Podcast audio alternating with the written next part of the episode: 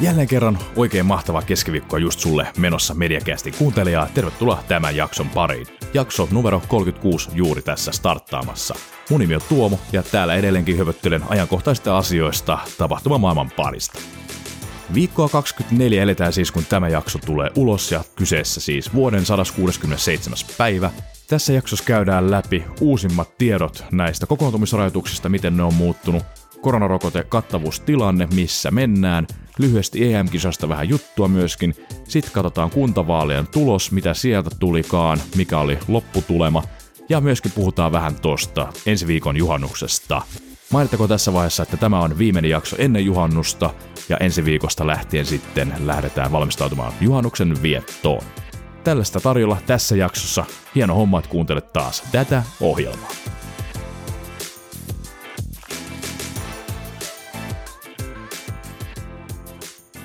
Sitten taas pieni katsaus menneeseen, mitä historia saatossa tällä päivämäärällä, eli 16.6. kun tämä jakso tulee ulos, niin mitä siellä onkaan sattunut tällä kertaa.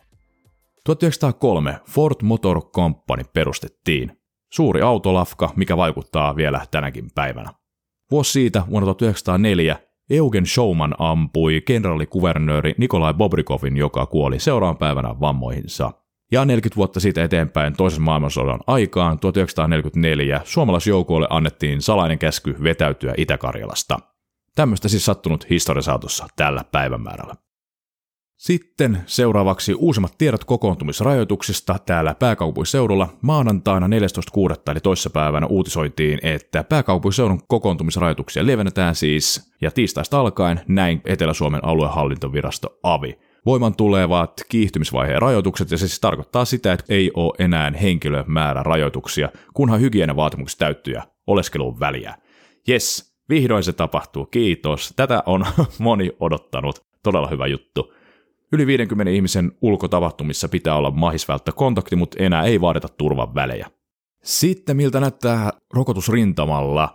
Suomessa ensimmäisen annoksen saaneita rokotettuja koko maassa siis yhteensä 2 miljoonaa 800 000 siihen päälle, kertoo THL. Rokotettu osuus väestöstä siis 51 prosenttia ja 70 pinnaa vaadittiin tuohon laumasuojaan. Sitten molemmat rokoteannoksen saaneet ihmisiä yhteensä se 725 000 risat päälle, eli se tarkoittaa siis sitä, että 13 prosenttia on saanut toisen shotin myös tässä maassa. Tartunnat siis selkeästi laskeneet, vähän kuin viimekin vuonna kesä kohti, niin alkoi vähenee, mutta se, että nyt luvut on matalia, niin myöskin meillä on rokotekattavuus on paljon isompi kuin viime kesänä. Viime kesänä ei ollut siis mahdollista saada rokotteita, ei sitten ollenkaan, eli parempaan suuntaan ollaan koko ajan menossa myös tälläkin saralla. Hyvä juttu. Näin sitten lyhyesti vielä jalkapallon EM-kisoista. Huuhkajat otti ensimmäisessä avausvoitossaan 1-0 voiton Tanskasta. Tapa millä se tuli, no se on voitto on voitto, mutta se mitä tuossa ottelussa kävi, niin tietysti todella surullista ja harmillista. Onneksi Eriksen selvisi tästä tilanteesta, mutta kyllähän se katsoen ja kaikkeen näkökulmasta tommonen aavistamaton juttu, kun tapahtuu kesken ottelun, niin kyllä se pysäyttää, että kyllä toi pistää miettimään tommonen, että selkeästi kelle vaan meistä voi käydä noin, oli sitten huippuurheilija tai tavallinen ihminen. Mutta onneksi oli lääkintäkuntaa heti siinä paikalla, ei sitä sen enempää, kaikkea hyvää Eriksenille. Mutta joka tapauksessa huuhkajat otti elintärkeän voiton jatkoon pääsemisen kannalta, en halua mennä vielä asioiden edelleen, että matka on vielä pitkä, mutta näyttää todella hyvältä.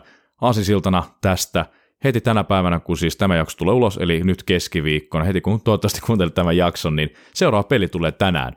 Suomi-Venäjä samana päivänä siis, kun tämä jakso tulee ulos, 16.6. kello 16.00, eli kello 4. Yle TV2 näyttää tuon ottelun jos Suomi vaikka voittaisikin Venäjän. Sehän tarkoittaisi melkein sit sitä, että historiallisesti ensimmäisessä EM-kisoissa Suomi voisi päästä jo heti jatkoon kahden ottelun perusteella, mutta annetaan tulokseen puhua puolestaan, totta kai täällä liputetaan huuhkajien puolesta myöskin, niin kuin kuka tahansa suomalainen tällä hetkellä. Ensi viikolla sitten maanantaina kello 22.00 on sitten Suomen alkusarjan viimeinen matsi, se on Belgiaa vastaan – siellä myös meikäläinen mukana, jos kaikki menee siis hyvin, että sinne päästään. Parhaani mukaan koitaan taltioida fiiliksiä tunnelmaa tuolta paikan päältä Pietarista. Ota siis menossa median somekanavat seurantaa tuolloin, katsotaan siis miten Suomen käy. Mutta ennen kaikkea nyt toivotaan, että tästä pelistä heti Venäjä vastaan tulee hyvä tulos, niin sitten tarvitse Belgian matsissa sitten niin paljon jännittää. Mutta jos joku lyhyt yhteenveto pitäisi antaa tässä vaiheessa kisoja, mitä on itse kerännyt katsomaan noita matseja, maaleja ollaan paljon nähty ja peli on ollut suhteellisen siistiä.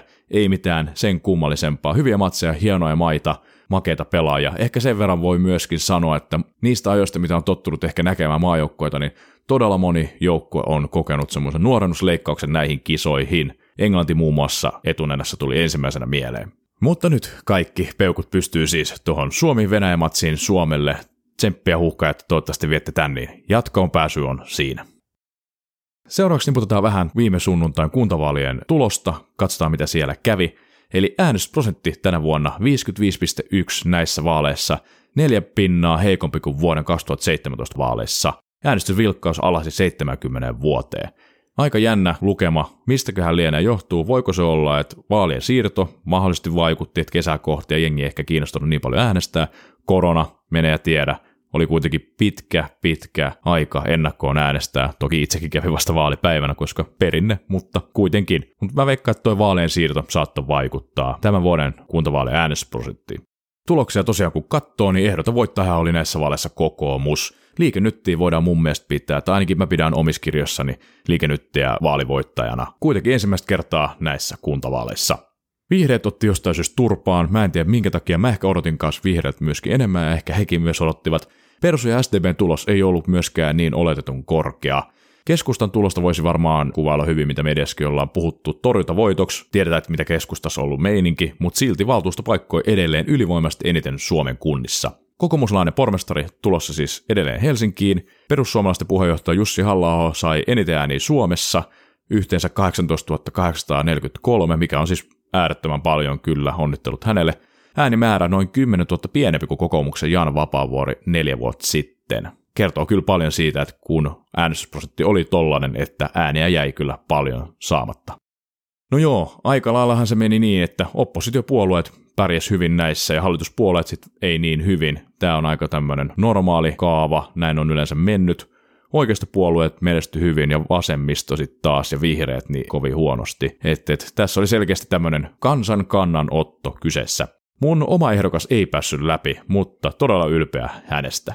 Sellaista oli ne kuntavaalit, onnea vielä kaikille valituille valtuustoihin eri kuntiin ympäri Suomea, kansa äänesti ja näillä mennään seuraavat neljä vuotta.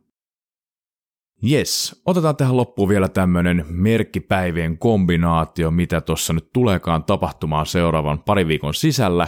Ei ole virallista merkkipäivät osiota teille tarjota, mutta koska toi juhannus tuossa nyt tulee lähestyy kova vauhtia, niin se vähän ajaa samaa asiaa. Eli käydään vähän läpi, mitä tässä lähiviikkoina onkaan tulossa meitä kohti. Eli ensi viikon maanantai 21.6. silloin on kuulkaas kesäpäivän seisaus. Kesäpäivän seisaus vuoden pisin päivä – Pohjoisen pallonpuolisko sijoittuu joka vuosi välille 20-22. kesäkuuta, tässä tapauksessa siis 21. Ja mitä silloin käy, miksi on just nimenomaan kesäpäivä seisaus? Aurinko paistaa keskipäivällä kohti suoraan taivalta kravun kääntöpiirillä. Aurinko on pohjoisimmillaan vuotuisessa liikkeessään, eli auringon deklinaation suurimmillaan. Huh. Pohjoisen napapiiri pohjoispuolella aurinko ei laske siis laikaa, puhutaan tämmöistä yöttömästä yöstä. Kesäpäivän seisauksen jälkeen yö alkaa taas pidentyä. Eli näin se kuulkaas taas menee. Päivät alkaa taas lyhenemään. Onhan näitä kyllä pitkiä tällä hetkellä. On tosi valosaa vitsi vielä. Haluaa nauttia tästä, mutta tästä se alkaa taas lyhenemään syksyä kohti. Näin se vaan menee. Suosittelen nauttimaan valoisista kesäilloista nyt oikein olan takaa sydämensä pohjasta, että syksyllä sitten on kiva taas nauttia pimenevistä illoista, ei jää sitten harmittamaan. Säät on ainakin ollut täällä päin Suomea etelässä siis aivan loistavat. Ei voi valittaa. Viimeisen päälle kesäsäät on ollut kyllä tässä. Ja ensi viikolla sitten torstaista alkaen ihmiset lähtevät juhannuksen viettoon. Ai että juhannusta on kyllä odottanut itse henkilökohtaisesti todella paljon. Juhannus lyhyesti vietettiin Suomessa alun perin Ukon juhlan sadon ja hedelmällisyyden varmistamiseksi. Juhannus saunaa koivuvihtaa, kyllä tiedätte, juhannus kokkoo. Tänä vuonna ehkä juhannustansseja, tai no, no katsotaan, kohta päästään tuohon. Mutta joo, meluaminen, juopuminen, noin jo varhain kuuluneet juhannuksen viettoon, uskottu tuottavan onnea ja karkottavan pahoja henkiä eräuskomuksen mukaan, mitä enemmän juhannuksen juopoteltiin, sitä parempi tuli sadosta, ja juhannuskokoilla pahoja henkiä tullut karkotettua. Suomessa juhannus on myöskin virallinen liputuspäivä, liputetaan koko juhannusyön ajan, eli torstaina illasta alkaen. Muista liputuspäivistä poiketen liputus alkaa siis juhannusaattona kello 18.00 ja jatkuu yön yli yhtäjaksoisesti juhannuspäivän iltaan, eli seuraavan päivään siis kello 21 saakka. Juhannus on siis myös Suomen lipun päivä. Eli miten homma menee? Juhannusaattona ensi perjantaina viikon päästä siis 25.6. on se, ja juhannuspäivä siitä seuraava sitten lauantaina 26.6. Yleensä juhannuksena on erilaisia juhannustansseja järjestetty, mutta nyt varmasti vielä tänä vuonna vähän hiljaisempaa eloa. Näyttäisi kuitenkin siltä, että Himos juhannus näyttäisi toteutuvan yhdellä vaan setillä. Sielläkin on muutama juhannus tullut aikanaan vietettyä. Kävin katsomassa vieläkään on tonne lippujen jäljellä. Tiketti.fi mukaan kyllä vain on. Edelleenkin se toteutuu tänä vuonna, eli juhannuksena, jos haluat päästä juhannusfestareille, niin Himos olisi nyt se tarjolla se vaihtoehto. Suunnistapa siis Suomen jämsää, niin siellä pääset tanssimaan juhannustansseja. Torstai maksaa 79 euroa, kaksi päivää pelaa 119 euroa ja kolme päivää 125 euroa. Perjantai- ja lauantain yksittäisien päivien lippuja ei ollut enää saatavilla. Nopeasti ketä siellä esiintyy. Torstaina Halo Helsinki, Gazelli, Teflon Brothers, Ressu Redford, perjantaina Apulanta Elastinen, Kaijako, Popeda Stig, lauantaina Antti Tuisku, Behm, Kettomasa, Irina, Elinora.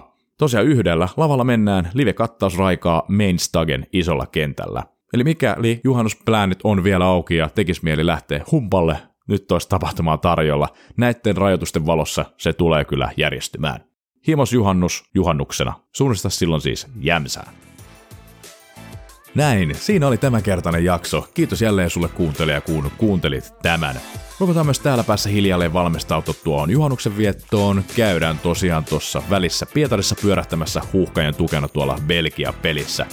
Hoidetaan se homma tyylikkästi kotiin, toivottavasti Suomi hoitaa sen ja yksi maali olisi kyllä aika kova, kun kerran pelipaikoille pääsee.